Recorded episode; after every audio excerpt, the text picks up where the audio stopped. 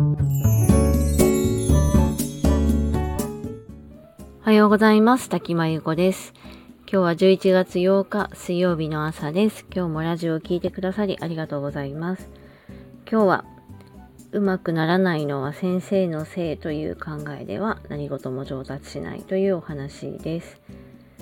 以前、えー、受験コーチングの仕事をしていた時のことです。ま、受験生のスケジュール管理と、ま、進捗やレベルなどの確認、モチベーションを維持させるみたいなことが目的の仕事でしたが、まあ、いろいろ気づくことがありました。ま、受験勉強は期間が限られている勝負ですが、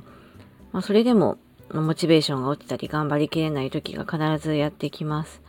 特に、まあ、自分では頑張っているつもりなのに、結果が出ない時がモチベーションが下がりがちです。まあ、これはダイエットとか、まあ、仕事でも共通しますよね。まあ、そういう時に、まあ、コーチとして寄り添って、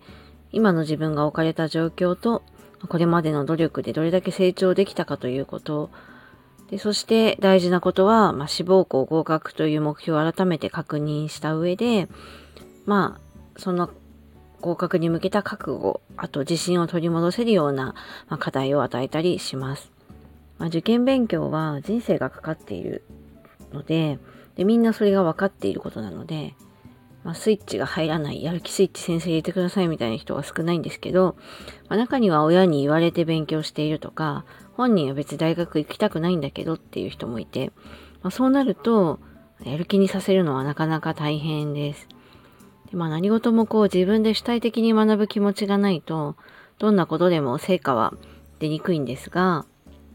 成績は上がらないのはやっぱり先生の教え方が悪いんじゃないかとか、先生のせいじゃないかと考える人もまあいるんですよね。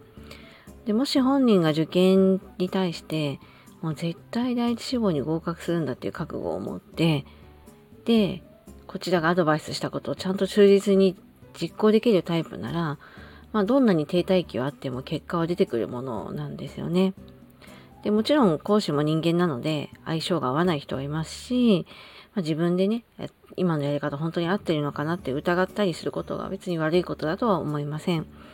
ただ何事もある程度継続性を伴わないと、まあ、判断できないっていうのと、まあ、そもそも自分が主体的にそれをやる意識があること、あとそれをやるにあたっての覚悟みたいなのがあるかっていうのはすごく大事だなと思っています。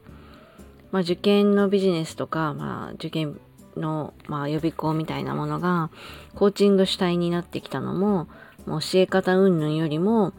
まあ、主体的に本人が学ぶことと、まあ、そのモチベーションを維持させることが、で、結果が出やすいことは、講師の方も分かってきたからだと思います。もういい本もたくさんあって、今から新しい本ってそんなに書けないぐらいなんですよね。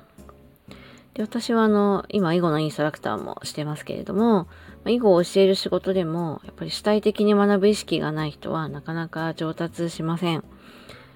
で、実は私にこう、うまくならないのは先生が悪いからだと直接言ってくるような人もいて驚くんですけど、まあ、囲碁のような趣味の一環の学びだと、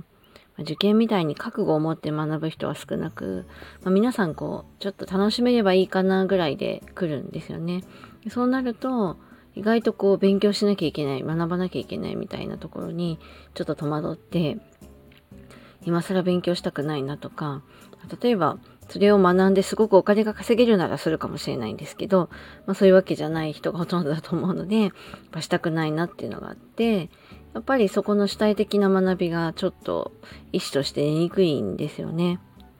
で、まあ、ゆったり楽しみながらそんなにガツガツ学ばなくてもっていうのは全然考え方としてあると思っていて、まあ、それはそれでいいと思うんですけど、まあ、自分のこう、成長の結果っていうのは、自分の覚悟とか、まあ、努力、まあ、効率的な努力とか、まあ、そういう試行錯誤の結果であって、講師はあくまでサポートに過ぎなくて、講師がどんなに全力で頑張っても、本人が主体的に学ぶ意識がなければ、本当に無理なんですよね。なので何か上手になりたい何かを頑張りたいと思ったらやっぱりそこに主体性は必要でただそうですね1週間に1回通ってるだけみたいなでその何を習ったかも覚えていないみたいな感じではなかなかうまくならないしそれで先生のせいにされてもちょっと困るなっていうのはすごく思ったりします。ということで、今日はうまくならないのは先生のせいという考えでは何事も上達しないという話でした。えー、この辺りノートの方に詳しく書いていますので、よかったら読んでください。それではこの辺りで失礼します。滝真由子でした。今日もありがとうございました。